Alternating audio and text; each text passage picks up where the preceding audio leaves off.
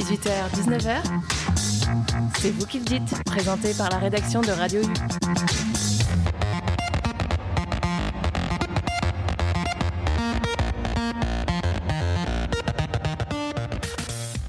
Bonsoir à toutes et bonsoir à tous. Nous sommes le mardi 8 février 2022 et pour la deuxième fois cette semaine, Radio U sort de ses murs et embarque son studio mobile pour vous faire profiter toute la semaine d'une quotidienne spéciale en parallèle du One Ocean Summit, le sommet international sur les enjeux environnementaux liés au monde marin.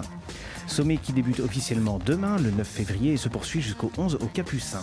L'occasion pour nous de vous proposer toute la semaine un C'est vous qui le dites en direct et en public depuis la salle Yves Moreau à la faculté Victor Ségalin, et bien sûr en direct sur le 101.1 FM à Brest. Nous vous proposons donc depuis hier et jusqu'à jeudi une heure d'émission de 18h à 19h. Nous y recevons pour des tables rondes thématiques des chercheurs, chercheuses, des représentants et représentantes d'ONG ou d'instituts. Avec moi pour animer cet échange, Carla, bénévole et animatrice à Radio U. Bonsoir Carla. Bonsoir. Et Maxime, un de nos volontaires en service civique. Bonsoir Maxime. Bonsoir Antoine. Alors hier nous sommes partis jusqu'aux océans polaires, mais ce soir exit les grands froids. On va parler tourisme avec notre thème Le secteur du tourisme peut-il soutenir la conservation de l'océan? Question légitime, surtout chez nous à Brest, quand on voit régulièrement les immenses paquebots de croisière stationnés dans la rade. Il y en a d'ailleurs, je crois, en ce moment trois ou quatre hein, sur le port.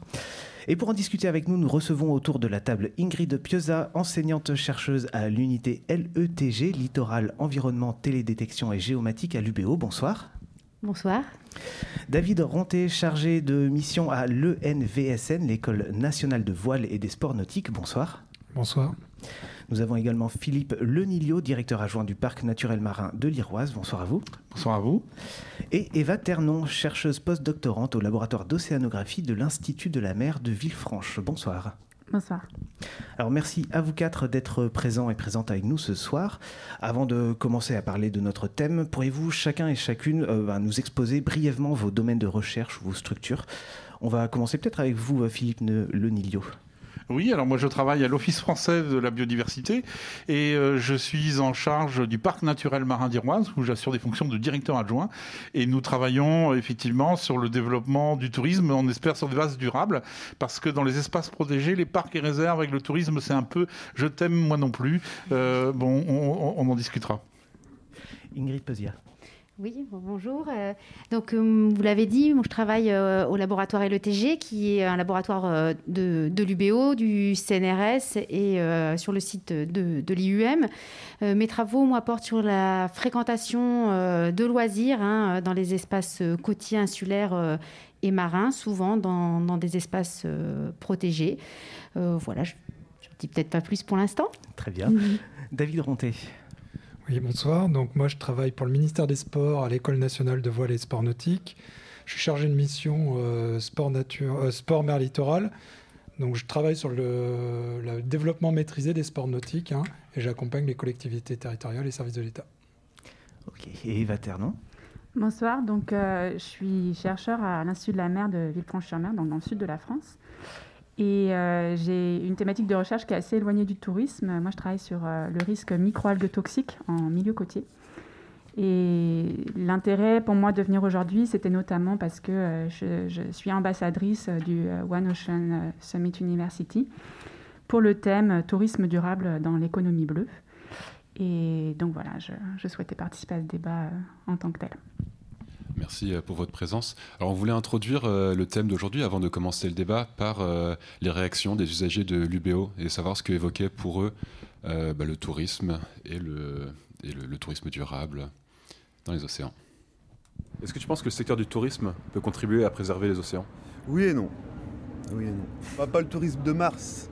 Pas le tourisme de masse, évidemment. Il faut, faut arrêter avec ces conneries-là. quoi. Parce que parce que ça tue, ça tue une côte, ça tue un pays, ça tue un territoire. Ça peut préserver comme ça peut détruire, ça dépend ce qu'on en fait, c'est comme tout en vrai. Si on encourage les gens à préserver et avec le tourisme on, euh, on touche les gens et on essaye de sensibiliser les gens à cette cause, là ça peut aider. Mais si on dit venez faire du touriste, c'est beau et puis on met des gros bateaux qui détruisent tout, non ça va pas aider. déjà on sait que le tourisme sur les océans, on pense souvent aux croisières etc. Euh, c'est vrai que je suis pas forcément pour euh, toutes ces croisières. C'est vacances sur l'eau, sur des énormes paquebots polluants, etc. C'est pas trop, c'est pas trop mon truc. Mais je pense que peut-être les, les rendre plus chers ou faire quelque chose, les taxer plus peut-être, je sais pas trop. J'aurais du mal à, à, penser ça. Ce qu'il y a, c'est que le, tourisme vert qu'on nous a vendu, c'est quand même un peu une arnaque la plupart du temps. Donc je me demande si ça a vraiment un, impact positif sur euh, le réchauffement climatique euh, Non. Non, non. Le secteur du tourisme, c'est un secteur qui marche euh, que sur des logiques de pognon. C'est pas bon pour les usagers de la côte, enfin les usagers, les locaux, quoi. Et, enfin, à mon sens, hein, le, tourisme capitaliste, dans ce sens, dans ce, sens-là. Et puis, et puis c'est un des énormes facteurs de, pollution, en fait. les gros, les, les gros ferries, la destruction des côtes, euh, la, ou la transformation des côtes, euh, euh, c'est aujourd'hui en énorme partie à cause du tourisme et même quelquefois au détriment de, du fait de nourrir les gens, par exemple. Donc c'est, pour moi, c'est non. moi, j'ai bien aimé le lapsus au début, le tourisme de Mars. Peut-être qu'effectivement, une connerie à, ne pas développer. Que vous, que évoquent ces réactions des étudiants de l'UBO? Euh, ben, moi, je pense qu'effectivement, là, il y a déjà plein de choses qui ont été euh, soulevées, abordées. Cette aussi ambivalence, hein, euh, y compris soulevée par, Philippe Lenilio sur le je t'aime, moi non plus. Enfin, voilà, c'est-à-dire que ça peut. Le tourisme, je pense, est capable voilà, du meilleur comme du pire. Du pire, enfin, on, l'a vu, j'espère qu'on a vu le pire et que ça va aller en s'améliorant. Mais, mais voilà, je pense qu'on va réapprofondir plein d'aspects qui ont été abordés par par les interviewés. Oui, on a eu un panel quand même un petit peu négatif, je trouve, euh, parce que effectivement, le tourisme, quand il est bien fait, il a énormément à gagner de la conservation. Et donc, on est un petit peu sur les mêmes bases de développement, on est un petit peu, on partage euh, les mêmes enjeux. Et euh, énormément d'activités touristiques dépendent de la qualité de l'environnement sur lequel elles se déroulent. Et donc, il ne s'agit pas pour eux de scier non plus la branche sur laquelle ils sont assis. Et donc, on collabore souvent à, euh, oui, on a des, questionnements qui se rejoignent. Euh, et effectivement, il y a une catégorie de tourisme où il y a des activités touristiques qui sont fortement consommatrices d'espace. Et ça, effectivement, il faut soit les raisonner, soit les réorienter, en tout cas diagnostiquer quelles pressions et quels effets elles peuvent avoir sur l'environnement. Mais tout n'est pas vraiment à jeter. Oui, mais justement, enfin, moi je trouve que même si c'est négatif, euh, ils traduisent des émotions qui sont assez engageantes parce que euh, ça veut dire qu'ils ont une sorte de compassion et une connexion avec euh, le milieu marin et le milieu côtier. Et je pense que c'est vraiment la base pour pouvoir protéger, de, que, que, cette jeune génération justement ait une sorte de, de ouais, de, compassion et, et, une volonté de protection par la suite. Tout à fait, c'est compréhensible, hein. c'est effectivement euh, quelque chose qu'on voit de plus en plus affirmé. Euh, cependant, euh, nous, enfin, voilà, par exemple, si on prend un exemple de tourisme qui s'appelle whale watching, je suis désolé, mais c'est quand même vachement intéressant et important que le public puisse partager des moments avec la faune sauvage à découvrir dans de bonnes conditions ça, fait, ça peut être révélateur. Hein. Vivre des expériences comme celle-là peuvent être euh, extrêmement intéressantes. Ils disent, bon Dieu, mais c'est bien sûr, il faut protéger. C'est un outil pour lequel, enfin, le, whale watching ou des activités, encore une fois, quand elles sont bien faites, peuvent avoir des effets extrêmement positifs hein, sur euh, les relations homme-nature euh, sur le long terme. On ne peut pas laisser uniquement le contact à la nature aux gardes, aux agents des parcs et réserves. Donc on a besoin de partager ça avec le grand public, c'est super important. Et David? Oui, ben, sur ce dernier point, je partage euh, beaucoup, et surtout que le ministère des Sports, c'est dans cet axe-là qui travaille sur les sports de nature. Hein. C'est la relation euh, du citoyen à la nature. On a vu tous les effets, toutes les, enquêtes qu'on a et, les rapports sur l'effet euh, sur l'homme d'être proche de la nature. Donc le rapport à la nature et garder un accès à la nature aux citoyens, une expérience nature est essentiel pour justement être connecté et avoir une préservation. Et euh, attention, dans, tout ce qu'on a eu, on a eu quand même le, tourisme au grand, euh, le grand tourisme, et il y a, il y a des tourismes. Et euh, là-dedans, il y a des grandes différences à avoir d'approche. c'est clair que le tourisme de masse ou le tourisme industriel, c'est pas la même chose que le tourisme local ou des pratiques touristiques justement qui sont vertueuses. Hein. Donc, il faut bien distinguer ces, euh, différents types euh, d'activités touristiques et on n'a pas les mêmes euh, rapports et les mêmes manières de travailler suivant les activités qui sont concernées. Nous, justement, on voulait démarrer, cette discussion donc en vous proposant peut-être de, redéfinir, parce que je pense que là, les retours qu'on a entendus viennent en partie du fait euh, de ce qu'Antoine a cité en introduction, c'est-à-dire le tourisme, c'est tout de suite l'image du gros paquebot euh, énorme de croisière. Euh, est-ce qu'on peut peut-être aussi, dans un premier temps, faire un, faire un peu un petit tour d'horizon ici à Brest ou en Méditerranée, finalement, des différents usages récréatifs du littoral et de la mer? Qu'est-ce qu'on peut englober derrière ce tourisme lié à l'univers marin? Est-ce qu'un de vous veut se lancer déjà dans un premier en ce qui concerne la Méditerranée, euh, on a tout de suite affaire à un tourisme de masse. Donc euh, c'est vrai que c'est un exemple qui est assez différent de la Bretagne. Enfin, je suis bretonne de cœur, j'y viens souvent l'été, le tourisme n'a rien à voir. Et euh, il y, a, vraiment une notion d'amusement qui est très présente, en tout cas en Méditerranée. Et cet amusement se traduit par des activités qui peuvent être pas très dérangeantes pour la, la, faune et la flore marine. Enfin, par ça, j'entends tout ce qui est voilà, enfin, pas voile à moteur, mais justement bateau à moteur, scooter des mers, euh, toutes ces activités-là. Et euh, en plus du tourisme de, croisière qui effectivement est extrêmement présent, parce que vous en avez quatre et, et c'est un événement, mais nous c'est quatre par jour dans une petite rade. Euh, et, ça déverse, euh, ça déverse des, flots de touristes euh, assez, assez énormes. Mais ce, qui était intéressant, je trouve aussi dans les, dans les, dans les différents témoignages, c'est qu'ils ont aussi mélangé la contribution économique du tourisme aux populations locales. Et je pense que ça, enfin, on va peut-être le développer après, mais je pense que ça, c'est un aspect très important parce que l'un d'eux disait que ça n'avait aucun intérêt localement pour les les, locaux. Et je ne suis pas tout à fait d'accord, il y a quand même une forme de tourisme qui amène, euh, qui amène de l'économie et il faut juste qu'elle soit bien pensée et qu'elle soit bien dirigée euh, par, les, par les acteurs locaux. Quoi. David ou Ingrid? Peut-être euh, moi sur ma partie plutôt activité touristique récréative ou active. Peut-être moi j'aime bien cette définition qu'on a au ministère des Sports de l'environnement spécifique, alors qui est plutôt sécuritaire. Hein. C'est avoir des compétences spéciales pour, euh, dans certains environnements, euh, pratiquer en sécurité. Et on est beaucoup à, vouloir euh, motiver aussi l'environnement spécifique d'un point de vue environnemental parce que ces compétences individuelles, elles sont aussi pour avoir des techniques moins impactantes sur l'environnement et une compréhension. Et on s'aperçoit que ce soit les guides de haute montagne, tous ceux qui font la haute mer ou euh, des pratiquants de plutôt bon niveau, on a tout le temps une approche de l'environnement euh, qui est renforcée par une connaissance. Hein. À la voile traditionnelle, on, navigue avec les oiseaux, la connaissance des surfeurs de l'espace littoral.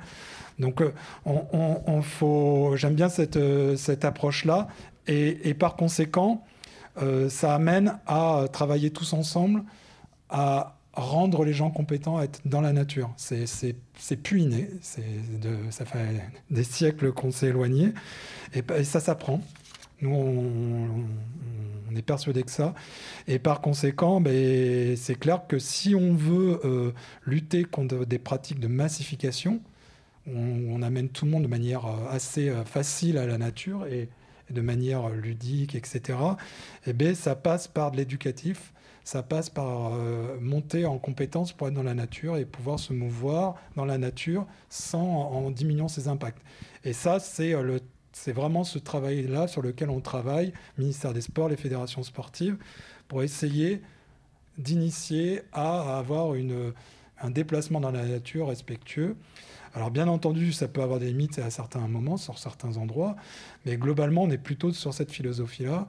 Euh, l'aménagement, euh, si nécessaire dans certains endroits, mais c'est surtout euh, de former les gens à s'adapter à l'environnement pour avoir euh, le minimum d'impact. Et pas l'inverse. Et pas l'inverse. C'est le principe des sports de nature. Hein. Ils ont... Après, il y a des adaptations qui sont faites techniques. Hein. Voilà. Mais globalement, c'est ça. Hein, l'origine. Hein. Je ne vous fais pas l'origine du pyrénéiste. Mais... Ingrid? Alors j'avais plein de, plein de points euh, voilà, sur lesquels rebondir. Alors, si je reprends la, définition, alors la définition un peu euh, académique, hein, c'est effectivement euh, une mobilité hors de son espace du quotidien dans le secteur touristique, on parle souvent en nuitée touristique. Alors ça peut être effectivement pour du loisir, mais on a aussi le tourisme d'affaires hein, qui, est, qui est pris en compte. Alors nous, en géographie, on, prend on comprend plutôt dans le secteur touristique bah, tous les acteurs effectivement du tourisme. Donc ça va être bah, voilà, les, les, hébergeurs, les opérateurs, le transport, les collectivités et puis les lieux. On a une deuxième dimension qui est le lieu. Bon, pour l'objet qui nous intéresse euh, ce soir, c'est plutôt euh, le littoral, la mer côtière et la haute mer, éventuellement l'océan.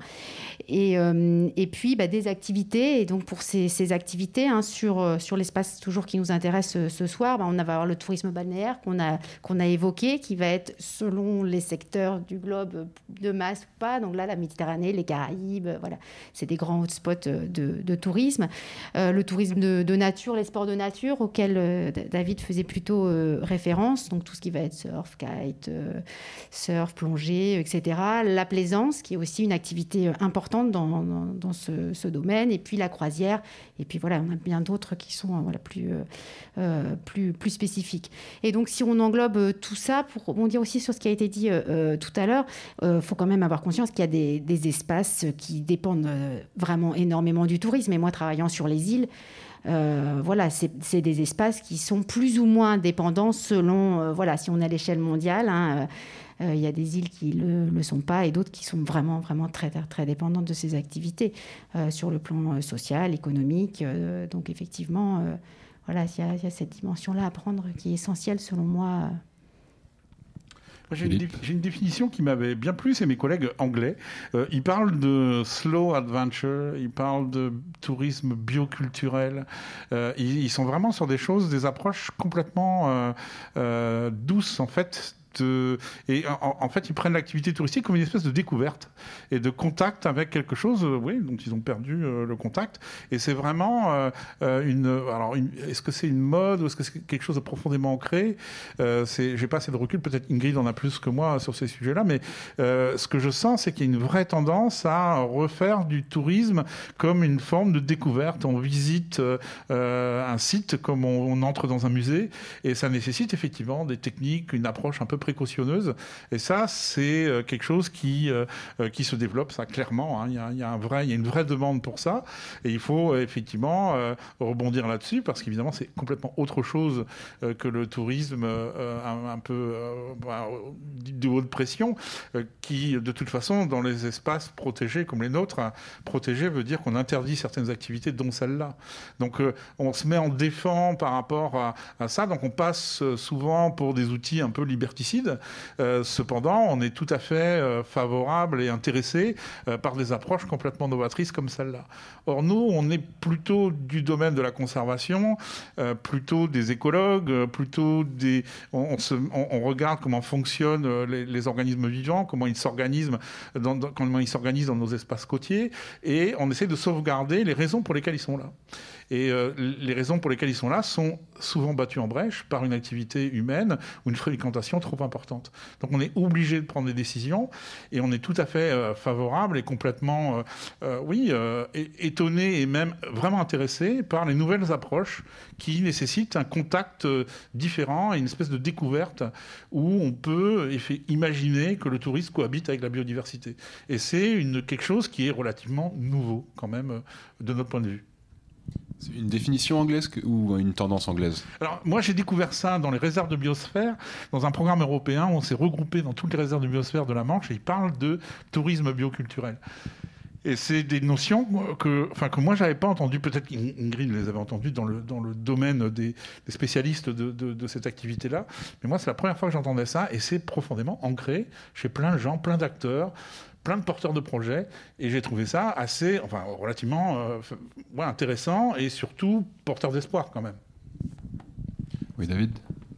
Ça me fait penser, euh, pendant plusieurs années, euh, au début de la politique Nature 2000, on a collaboré avec, au niveau européen, sur ces approches-là. Et ça me fait penser aux pays, aux pays de l'Est de l'Europe et du Nord de l'Europe qui ont une approche de, du contact à la nature et donc là, des, des, loisirs sportifs de nature complètement différentes de la nôtre. En gros, ça fait partie de leur, culture de vie, d'être dans la nature, de pratiquer des activités dans la nature. Et par conséquent, ils ne comprenaient pas notre approche touristique française, où c'est plutôt une, approche d'aménagement, etc. Et on avait, euh, pendant, on a passé, euh, moi j'ai commencé euh, ça en 2006, et en, en, 2011, on était à Annecy, et, à Annecy, et eh ben, on a essayé de, retravailler sur une culture commune, parce qu'on ne se comprenait vraiment pas. Et ça, on a beaucoup à apprendre là, on revient d'ouvrir notre manière de voir le tourisme avec d'autres pays, euh, les pays du nord de l'Europe et même peut-être euh, complètement ailleurs, pour se nourrir de d'autres manières de voir le, tourisme et d'autres manières d'approcher la relation du citoyen à l'environnement. Et ça, ça serait, à mon avis, important. C'est marrant parce que la, donc la binôme avec laquelle je travaille pour l'université, elle est lituanienne.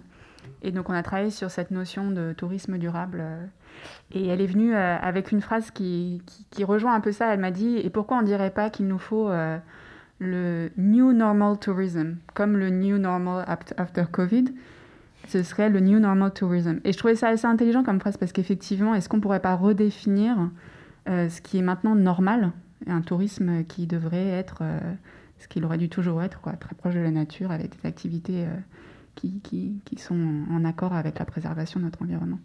Et, mais voilà, c'est une phrase qui venait d'une jeune femme qui est lituanienne, donc euh, de l'Europe du Nord encore une fois, ça c'est une approche moderne parce que moi je me souviens il y a 25 ans, on disait euh, oui, euh, bon, un poisson euh, pêché par un pêcheur, il vaut 30 euros le kilo, alors que si on le laissait accessible aux touristes, il en vaudrait 1000 parce que les plongeurs se déplaceraient pour venir le voir. Sauf que ce calcul-là est complètement tronqué. il faut intégrer dans ce calcul-là la construction de la piste d'atterrissage pour venir, le bilan carbone, parce qu'on le sait maintenant, c'est un vrai bilan carbone de se déplacer en masse pour aller voir une espèce aussi rare soit-elle. et tout ça, euh, est un petit peu euh, bon battu en brèche et on a euh, des nouvelles approches, encore une fois, qui sont vraiment, vraiment intéressantes, où on a plus une compréhension de l'écosystème. Ça passe par la compréhension aussi. On parlait d'apprentissage tout à l'heure, ça c'est super important. L'éducation à l'environnement permet ça aussi. il y a énormément de dégâts qui sont faits par méconnaissance. Et moi, je connais des exemples où certaines espèces souffrent d'un seul gus qui traverse avec son chien une plage et fusille plusieurs dizaines de nids de sternes d'un seul coup, en, un espace de temps record. Et ça, euh, euh, c'est vraiment flippant quand même. Et c'est souvent par ignorance, souvent par méconnaissance. Le type se balade, a l'impression de rien, de, de, faire aucun mal, et pour autant, il est euh, absolument, c'est absolument catastrophique dans certains cas. Oui, et juste, Justement, là, c'est pour, ça me fait penser à, un programme de recherche hein, sur lequel euh, on travaille avec, euh, des collègues euh, au, laboratoire sur justement comment mieux appréhender le, système de valeurs, de normes, en fin de compte. Alors là, plus sur des sports de, de, nature littoraux, donc plaisance, plongée, surf, etc., qui sont pas uniquement des touristes, hein, mais aussi des locaux, donc plus largement dans le cadre des loisirs. Et effectivement, euh, on part du, postulat que si on appréhende bien et qu'on connaît bien en fait les systèmes de valeurs de ces pratiquants, euh, leur sensibilité, qui peuvent être complètement déconnectés en fait aussi de la pratique, hein, leur sensibilité dans la vie euh, et leur système de valeurs, eh ben on va mieux pouvoir aussi bah, communiquer, les toucher en fait en termes de communication environnementale. Et parce qu'aujourd'hui, bah, on se rend compte que les panneaux euh, ont peut-être fait leur temps. Alors, on en a euh, encore besoin, hein, mais il y a sûrement euh, plein de choses à, imaginer et qui peuvent être plus, efficaces, plus percutantes si, si effectivement on a un propos adapté aussi, plutôt on est à l'échelle de l'individu là, parce qu'on on peut être des pratiquants avec une même pratique mais des sensibilités différentes et comment effectivement on arrive à avoir des messages percutants pour gagner en efficacité sur, euh, sur l'évolution des comportements euh, des pratiquants. ces, travaux-là, on les exploite dès maintenant. En fin de compte, là, il y a une relation étroite entre la recherche et, euh, ceux qui mettent en œuvre sur le terrain. Hein. même si les, les, résultats ne sont pas encore digérés par la recherche, on est déjà en train de les, les intégrer dans nos réflexions avec l'OFB sur la manière de communiquer, la manière de sensibiliser, la traduction du message scientifique en message qui peut être compris par tout citoyen. Et ça, c'est un vrai enjeu. Hein le, rendre accessible, le rendre accessible et le rendre exploitable. Parce qu'on prend l'histoire du, du euh, qui peut avoir des interactions positives ou négatives avec des oiseaux, mais si euh, derrière on ne lui traduit pas le message par rapport à sa pratique, eh bien, euh, il ne saura pas quoi en faire de ce message-là. Il l'a pris, mais il ne saura pas quoi en faire.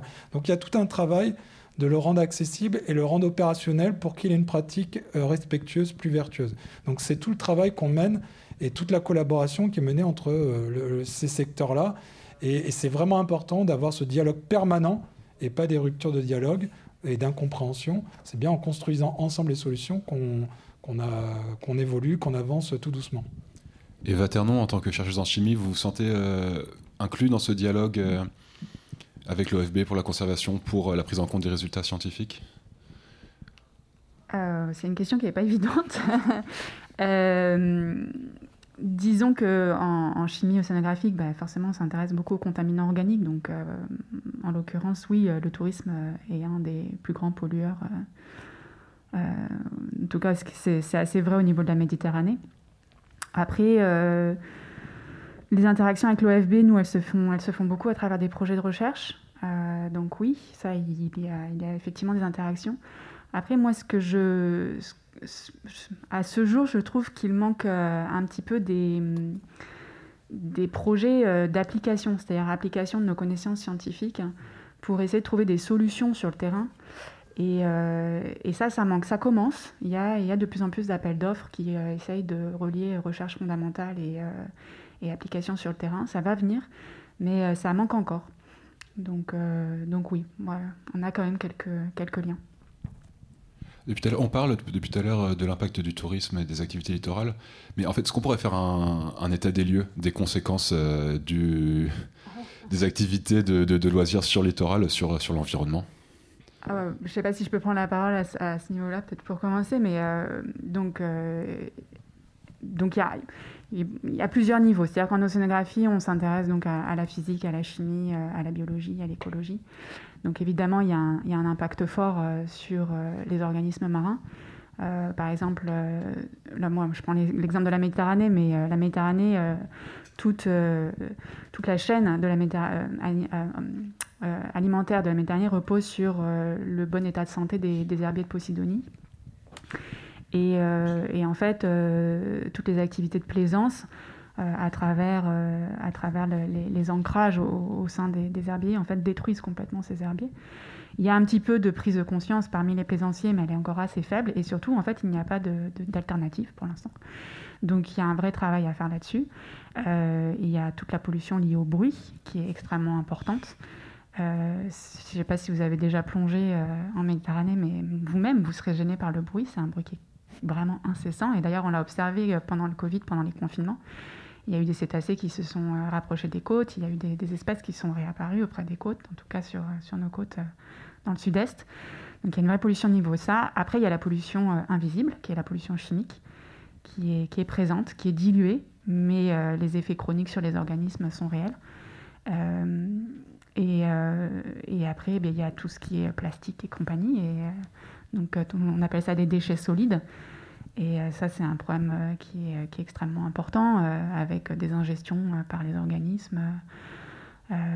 récemment, je, lisais des, articles qui, montraient que les espèces invasives microbiennes, donc microscopiques, voyagent sur ces microplastiques à travers les océans. Et c'est comme ça qu'après, bah, par exemple, des microalgues toxiques qui étaient originellement présentes en, en milieu tropical vont aller se balader en Europe. Donc euh, oui, des pollutions liées au tourisme, euh, on peut en citer, il y a pléthore. Quoi. Philippe Oui, il y, a, aussi toutes les notions de dérangement, toutes les notions d'aménagement. En gros, si vous voulez, c'est relativement inoffensif de traverser la mer sur un voilier. Construire un port, c'est complètement différent. Et donc ça, ça, peut avoir des modifications profondes. Alors, bon, on y travaille, hein, on travaille avec les gestionnaires de ports pour que leur empreinte soit, euh, soit moindre, pour qu'ils y fassent attention, qu'ils aient en tête euh, tous ces principes-là. Et ça marche, on a des, des, chartes de ports partenaires, donc ça, ça, ça fonctionne. Et puis, il y a, euh, oui, euh, l'homme, il vient pas tout seul, en général, il vient avec son cortège d'espèces. Euh, c'est un peu le problème, c'est qu'on dit, ouais, mais moi, j'ai rien fait. Oui, mais on, arrive avec nos espèces invasives, nos animaux domestiques, parfois les rats. La première chose qu'on fait pour restaurer la biodiversité sur une île, c'est on enlève les rats.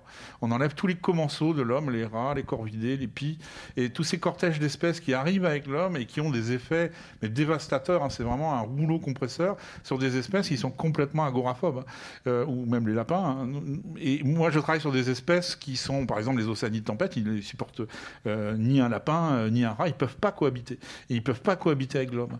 Et ça, c'est dommage. Et là, du coup, comment on fait pour sensibiliser C'est un vrai travail. Moi, je compte bien sur les travaux qui sont menés dans Réseau Bleu, le, le, le, projet qui est porté par Ingrid et, et, et, le collègue du ministère des Sports, parce que ça, ça va nous donner des pistes pour justement comment sensibiliser, comment amener le public à comprendre ça, à intégrer ces enjeux. Mais euh, des fois, je ne peux pas faire autrement euh, que de dire ben, ces espèces-là ne cohabitent pas avec l'homme. Et le moins de contact on a avec ces espèces-là, euh, le mieux elles se porteront. Ça, c'est vrai pour plein, plein d'espèces.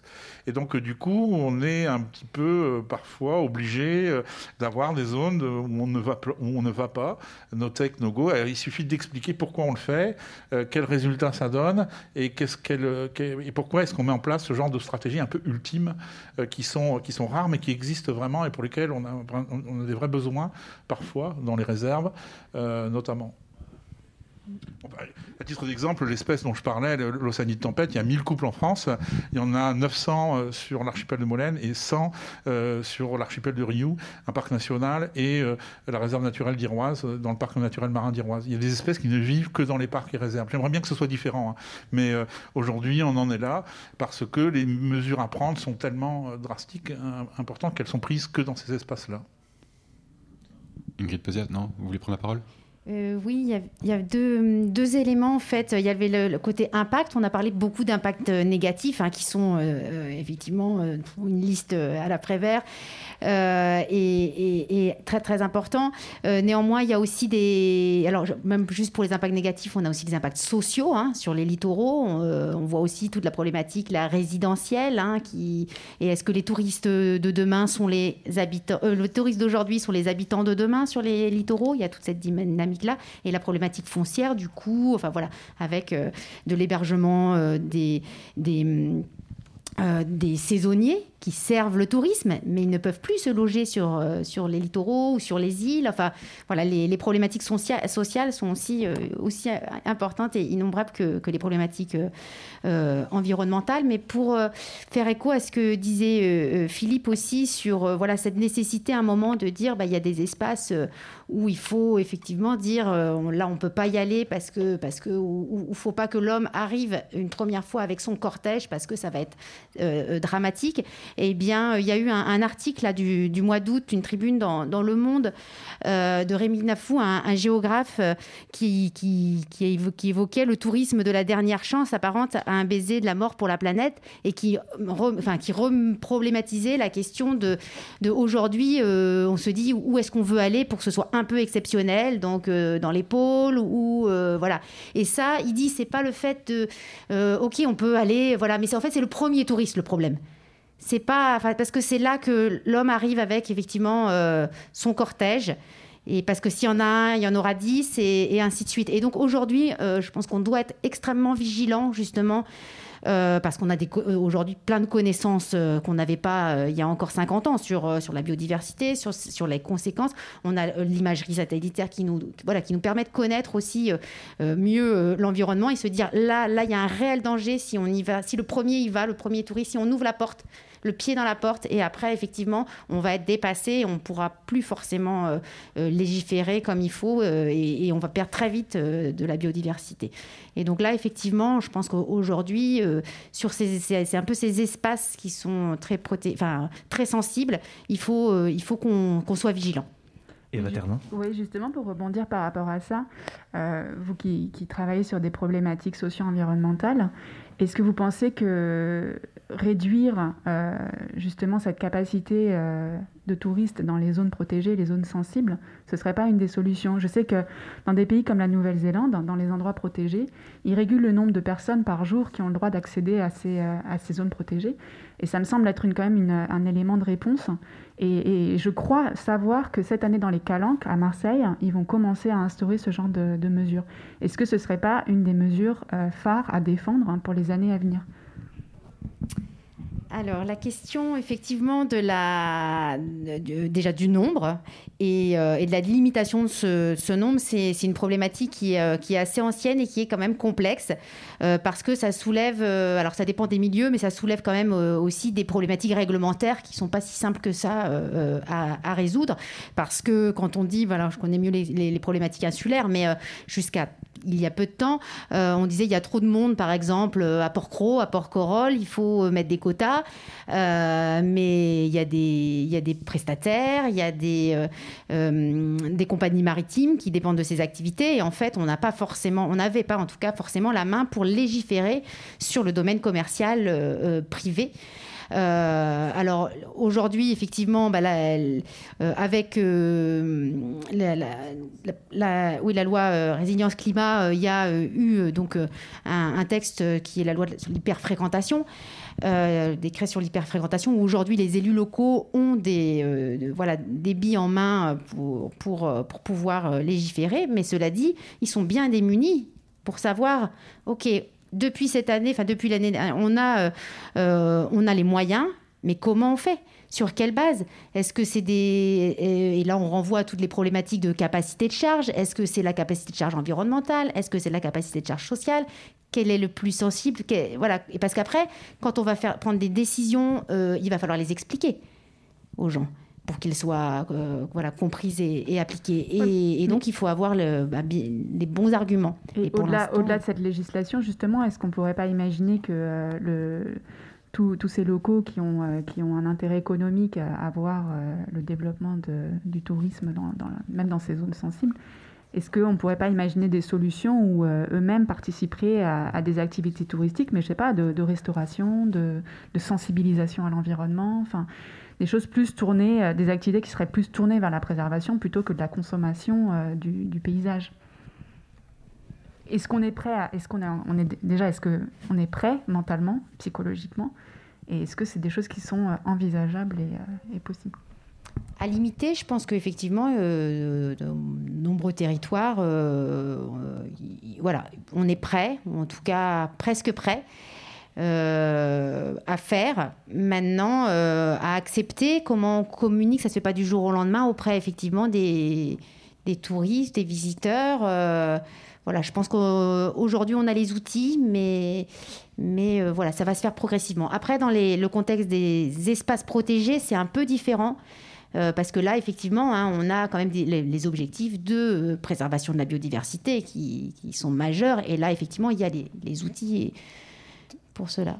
David sur, ces sujets-là, euh, moi, moi, je fais partie des personnes qui ne croient pas à la réglementation, même si je suis formation juridique. Hein. c'est l'arme de ce, c'est la résultante d'un travail. Ça doit être la résultante d'un travail. Et je crois, je crois plus à l'efficacité euh, de l'appropriation des enjeux par les différents acteurs. Et nous, on expérimente dans plusieurs territoires. Alors je dis nous, le ministère des Sports, euh, des gestionnaires, des collectivités, pour éviter la réglementation. Alors pour aller sur des systèmes où euh, tout le monde est d'accord que le moyen de protection partagé, c'est celui-ci. Et, et, la réglementation potentiellement, elle arrive que pour valider un accord qui s'est passé. Alors toute la problématique, c'est euh, quand euh, quelqu'un arrive d'extérieur euh, sur ce territoire, il ben, faut qu'on l'accompagne à venir sur un territoire. Ça, c'est important. Et, tout ce travail-là, ça nécessite à mettre plus de moyens bah, sur les capacités d'animation territoriale. Et ça, c'est vraiment essentiel. ça demande du temps, ça demande de l'appropriation, ça demande aussi à apporter des solutions. Parce que quand on limite des moyens économiques de quelqu'un, il eh ben, faut qu'il s'y retrouve. Et ça, ça demande aussi du travail entre territoires. On ne peut plus être au niveau communal pour gérer ces, ces, sujets-là. Ça doit prendre des, des, ampleurs un peu différentes parce que les solutions, les solutions possibles vont être ailleurs. Et, c'est, et, euh, et c'est, je, euh, ça a été expérimenté. Moi, on a beaucoup travaillé sur des histoires de canyon. Je venais de la montagne en canyon. Ben voilà, quand on interdit un canyon à l'activité canyon, ben, ce n'est pas une solution parce que la pratique va s'organiser sur d'autres canyons et donc on va augmenter le problème ailleurs. Et donc on n'a pas résolu le problème. On a simplement mis un pansement temporaire. Donc, et à travailler avec ces, systèmes plus profonds d'appropriation par tous les acteurs, les habitants, etc., eh bien, on a des solutions plus ancrées territorialement et qui, euh, portent sur des, des fondations un peu plus solides que la réglementation, parce que la réglementation, ben, juridiquement, ça s'attaque. Euh, ça, euh, le confinement nous l'a bien montré, ça se contourne aussi, hein, etc. Donc la réglementation, c'est un outil qu'il faut utiliser, mais il faut utiliser vraiment de manière euh, très, très fine, parce qu'elle peut amener aussi des effets opposés à ce qu'on recherche et une rupture de dialogue, une rupture avec l'objectif. Oui, puis plus, de travail, aussi plus de travail en contrôle, euh, en suivi. Euh, euh, voilà. nous, on a interdit le jet ski. À vrai dire, on n'avait pas vraiment le choix parce qu'ils avaient choisi le, ce, support pour aller visiter des groupes de grands dauphins sédentaires. il se trouve que ces groupes de grands dauphins sédentaires, ils sont relativement rares. Hein. il n'y en a que 8 en Europe. Et on sait bien qu'il y en avait dans des endroits qui n'étaient pas protégés et ils ont disparu. Donc on, on sait bien quels sont les enjeux derrière ça. Donc on l'a brutalement interdit. Il a été attaqué trois fois. Et à, chaque fois, on est obligé de produire un rapport euh, euh, au, juge, on est obligé de faire des suivis, à nous de prouver. Alors ça, c'est le, droit français quand même assez... Euh, enfin, oui, ne prend pas véritablement en compte la biodiversité ou des éléments patrimoniaux comme cela qui ont effectivement un statut. Mais est-ce qu'ils sont vraiment bien là? Combien ils sont? Qu'est-ce qu'ils font là? Il faut tout le temps se justifier. ça, c'est un truc qu'on a, qu'on a remarqué. C'est finalement beaucoup d'énergie, quoi.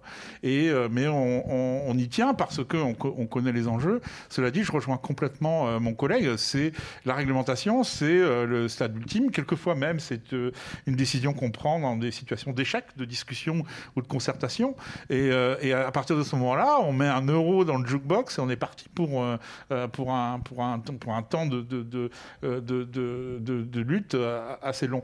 Mais c'est aussi une question de représentation. C'est aussi une question de représentation de ce que c'est la nature. Et pour beaucoup, la nature est un support, hein, comme un stade. Euh, et moi, j'ai vu des gens sur des plages, euh, et, quand on sort des, des, organismes vivants du sable et qu'on leur montre, euh, leur représentation change. Mais au départ, c'était un parking, quoi. C'était comme du béton, quoi. Et puis, en plus, bon, c'était grand, on peut y aller en char à voile, en je sais pas quoi. Et donc, du coup, la, la représentation de la nature support, il faut aussi que ça, ça bouge, euh, parce que c'est des supports du vivant. Et euh, aujourd'hui, le vivant, il est extrêmement malmené euh, pour des raisons de pollution, pour des raisons de contamination, pour des raisons de diminution de, des habitats, et donc forcément d'empiètement des activités humaines. Hein. Rendez-vous compte, on a doublé la, la, population humaine depuis la Seconde Guerre mondiale. Ça, ça, ça déborde sur les espaces naturels. Il faut qu'on le prenne en compte et que on ait une approche qui soit complètement différente de nos relations avec euh, les écosystèmes. Et donc ça, c'est euh, un, processus qui est relativement long, qui est social, qui part de l'éducation, et on espère que ça progressera aussi dans les années à venir. On rappelle qu'on est euh, sur Radio U en direct de l'UBO. Justement, quelles sont les réglementations qui sont en place dans le parc marin d'Iroise? Philippe euh, alors, euh, euh, on dit qu'est-ce qui est interdit dans le parc, etc. Alors, euh, il y, a plein de choses, hein, dans plein de, domaines. donc, il y a des choses en matière de pêche, il y a des choses en matière d'usage des bassins versants pour protéger la qualité de l'eau, et il y a des choses pour protéger des espaces naturels sensibles de la fréquentation ou des activités humaines. Donc, dans ces trois domaines-là, vous avez un corpus réglementaire qui soit est un corpus de base hein, qu'on trouve dans, le droit français qui est codifié, ou des choses qui ont été aménagées dans le cadre du parc naturel marin pour des raisons stricto sensu de protection. C'est le cas de la réserve naturelle d'Iroise, par exemple, qui était étendue, où là, on fait de la dentelle. Hein. Au niveau réglementaire, c'est vraiment pour telle espèce, etc. Donc on a tout un, ensemble d'outils euh, pour la gestion des pêches. Des fois, on a euh, suffisamment d'outils à disposition dans le corpus de, réglementation euh, de la pêche pour dire aux pêcheurs, ben ça, il y a un cantonnement, on utilise leurs outils, souvent, c'est mieux parce qu'ils se l'approprient euh, plus facilement, et on arrive à faire progresser euh, la réglementation comme celle-là. Alors, l'outil parc naturel marin, il a cette capacité de faire évoluer la réglementation. C'est de la gestion adaptative. L'outil parc national, c'est euh, autre chose. Il faut, à la création de l'outil parc national, mettre toute la réglementation dans le décret. Et ça ne bouge pas. Et donc c'est là que c'est compliqué, c'est là que c'est difficile à mettre en place. Maintenant, les parcs nationaux, il y en a moins. Les parcs nationaux sont faits pour défendre des monuments euh, euh, naturels, euh, des paysagers quasiment uniques. Donc c'est pas c'est pas la même approche. L'outil parc naturel marin, c'est un réseau euh, cohérent qui doit être représentatif de toute la diversité des côtes de France. Et on fonctionne en réseau avec une gestion adaptative et on évalue la réglementation. Quel résultat ça donne? Est-ce que ça marche? Est-ce que ça marche pas? Et si ça marche, ben, on, exporte et on diffuse dans la bande côtière. On alimente les boîtes à outils de gestion de l'environnement côtier. Et donc, euh, Eva, euh, vous l'avez évoqué tout à l'heure, euh, l'expression de tourisme durable, parce que vous êtes là en tant qu'ambassadrice du tourisme durable. Est-ce que peut-être vous pouvez nous présenter un peu ce travail de recherche que vous avez mené, puis, puis chacun respectivement aussi réagir en fait à cette expression de, de tourisme durable? Qu'est-ce que ça signifie Qu'est-ce que ça signifie pour vous, même si j'imagine que depuis le début, là déjà, vous avez dressé un peu un, un portrait de ce que ça, de ce que ça signifie pour vous. Oui, il y, a beaucoup de choses qui ont été dites. Euh, en fait, on avait euh, dégagé euh, deux grands points. Donc, un premier point, effectivement, de définir des nouvelles normes de tourisme qui passaient beaucoup par, par des, activités plus, plus respectueuses. Donc, enfin, plus concrètement, je les ai notées là. Il y, avait vraiment cette notion de, de diminuer le nombre de touristes dans les, dans les, dans les aires marines protégées. Euh, on avait aussi mentionné éventuellement le fait de, diminuer le, flux de touristes dans les aires côtières d'une manière générale, parce que comme c'était mentionné avant, bah, on est de plus en plus nombreux en France et, tout le monde a envie d'avoir euh, son petit bout de bleu, euh, notamment pendant la période estivale, ce que je comprends complètement. après, on, préconisait des pratiques un peu plus éco écologiques pour toutes les activités donc liées au, à la plaisance, mais aussi les, gros bateaux de croisière. Donc, euh, les gros bateaux de croisière, on en avait des sous-propositions. Euh, je sais qu'à Venise, ils ont, ils ont limité un petit peu euh, en instaurant une règle comme quoi les bateaux de croisière doivent rester trois jours, donc ça limite le nombre de ces bateaux. qui fassent un gros travail sur, sur les pollutions atmosphériques parce qu'ils ils, émettent des, des gaz soufrés qui sont du dioxyde d'azote, etc., qui, qui, sont extrêmement mauvais pour, pour notre atmosphère il contribue quand même vraiment euh, à notre empreinte euh, carbone. Euh, on avait aussi proposé donc des, mouillages écologiques pour toutes les bateaux de plaisance. Donc voilà, on, on, avait vraiment réfléchi à des solutions très concrètes puisque c'était un peu l'objectif de notre action. Et après, en fait, on avait un, deuxième point qui était vraiment focalisé sur l'éducation. Et on l'a appelé, alors, pour traduire de l'anglais, on l'a appelé euh, élever, euh, euh, meilleure éducation et une pénalisation. C'est-à-dire qu'en fait, effectivement, ça sert à rien de pénaliser les gens s'ils ne savent pas de quoi il s'agit. donc faire un gros travail d'éducation, mais je crois qu'à un moment donné, quand les gens sont éduqués, il est peut-être peut judicieux de, poser des limites, un petit peu comme on fait à des enfants. Et, et on avait réfléchi à plusieurs propositions peut-être associer euh, des activités touristiques à des activités de, restauration euh, des environnements, euh, à des solutions de, dépollution ou d'aller d'aller ramasser les déchets sur la plage. Enfin, voilà, que ce soit un petit peu sur la base du pas forcément du volontariat, mais prendre une journée dans ses vacances pour faire une activité qui est un petit peu plus tournée vers les autres, un peu plus communautariste. Et après, on avait cette notion de tu, tu casses, tu payes, hein, en, gros.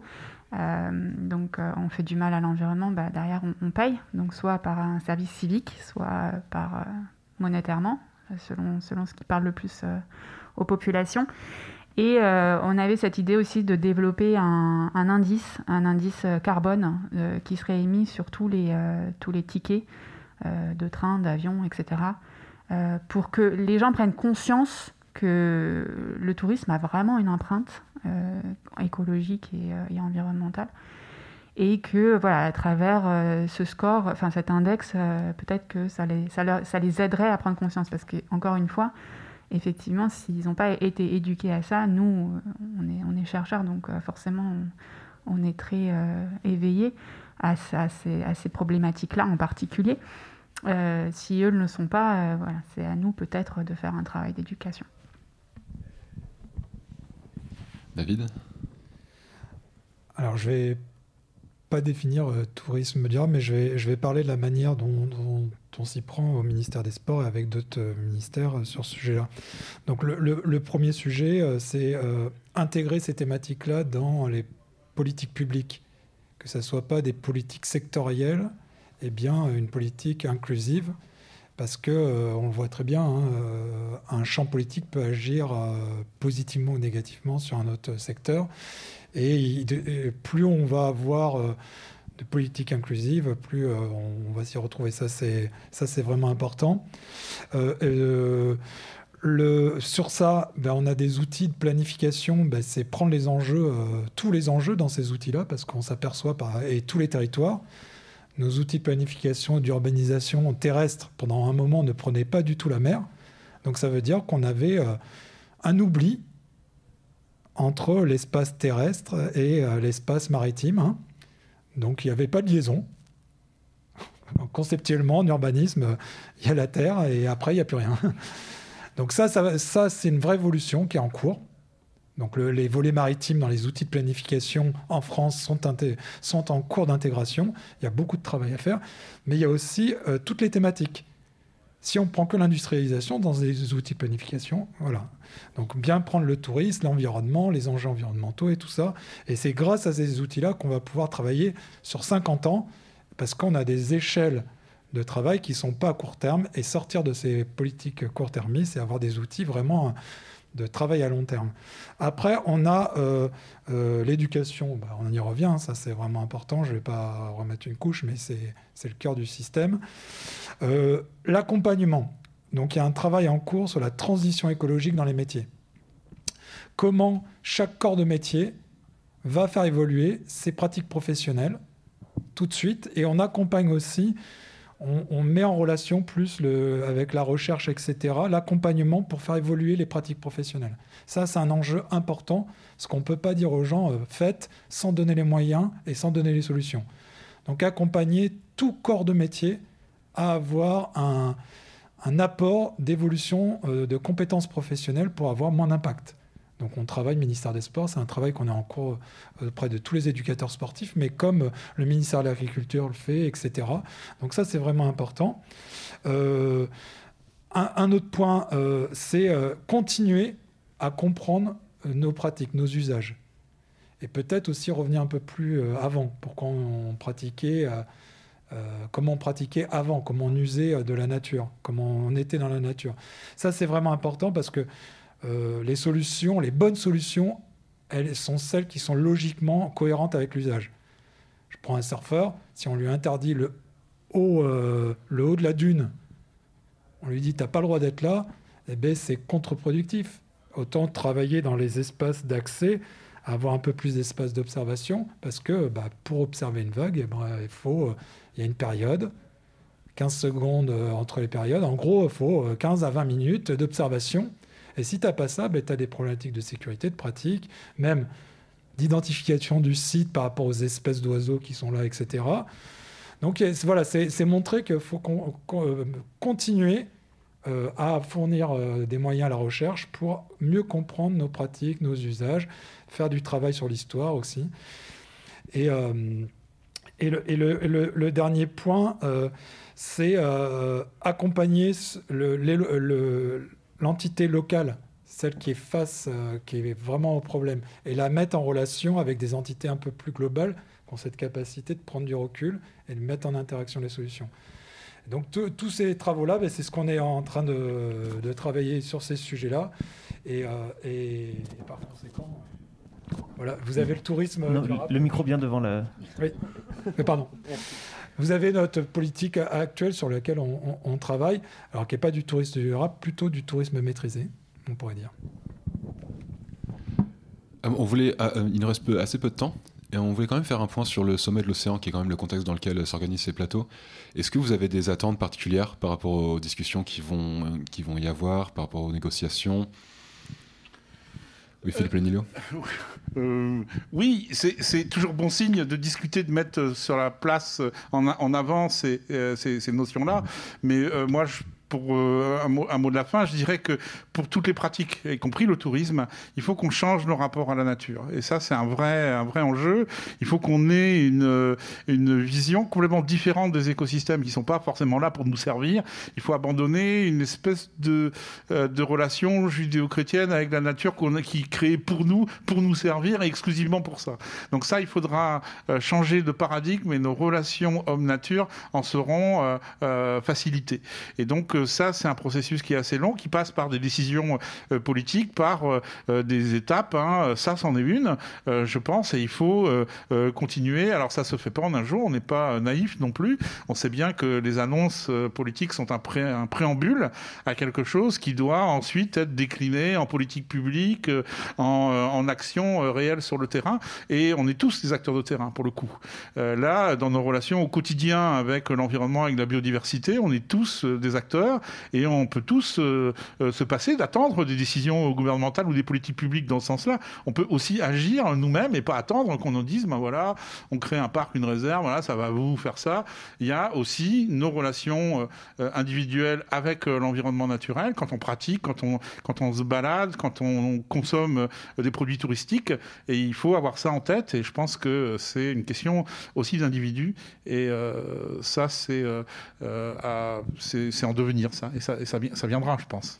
Ne pas attendre les décisions euh, des sphères hautes pour que, pour que ça change. Ingrid Peziat euh, Oui, enfin déjà, peut-être revenir aussi sur le fait que le euh, les touristes, euh, d'une manière générale, ou ceux qui pratiquent des loisirs euh, en bord de mer ou, en mer, vont d'abord chercher des environnements de qualité. Personne n'a envie d'aller passer ses vacances dans des endroits tout pourris, donc c'est essentiel. donc déjà, je pense qu'on le disait au départ, il y, y, a un objectif commun. Donc là, en tout cas pour le secteur touristique, la conservation est, un, est, un, enjeu majeur. Et c'est pour ça qu'il y a des gens qui vont dans les aires protégées, sur les îles, qui sont des endroits euh, euh, préserver. Maintenant, la question effectivement de la, transition, euh, ça va prendre du temps et c'est déjà un premier, un premier point parce que peut-être qu'on aurait vu que c'était sur la haute mer, etc. Ce One Ocean Summit, qu'on parle du tourisme, c'est déjà, c'est déjà super et, la transition bah, va, s'opérer. Mais il y a aussi, bah, on n'en a pas trop parlé, mais il y a le changement global qui va venir bouleverser nos côtes, nos littoraux. Et là, je crois que va falloir, ça va aussi être un choc pour, pour la filière touristique et le secteur. Euh, David euh, Rontet, des attentes sur ce sommet? Bah déjà, euh, je l'ai dit, hein, l'échange entre les, différentes nations, il est vraiment important hein, sur des sujets comme ça, parce que on a parlé beaucoup de local, mais ça doit être coordonné. Hein. Et après, bah, nous, aussi, c'est voir les, réflexions qui peuvent sortir et s'en inspirer. Comme je l'ai dit, on s'inspire beaucoup euh, des travaux de recherche, on s'inspire beaucoup des réflexions. Donc euh, c'est une source d'inspiration pour euh, orienter nos choix nationaux et locaux. Et Eva, vous êtes justement ambassadrice d'un projet d'action.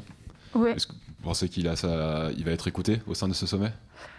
J'allais dire que moi, d'un point de vue personnel, je sais que je vais en retirer beaucoup parce que, ne serait-ce que par ce genre de débat, d'avoir accès à, des, à, des, débats avec des, des, chercheurs qui sont, ou même des membres euh, d'organisations, de, etc., qui sont euh, pas du tout du même domaine de moi que, le mien, donc euh, des géographes, des, écono, des, économistes, et puis des gens qui bossent sur le, droit.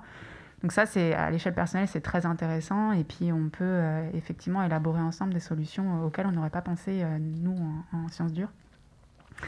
Après, à l'échelle globale, hein, je vais peut-être faire un peu ma jeune révoltée, mais euh, Euh, mais moi, j'ai un peu la sensation que bah, ça va être comme la Convention citoyenne, que ça va être des effets d'annonce et que derrière, bah, il n'y aura pas grand-chose.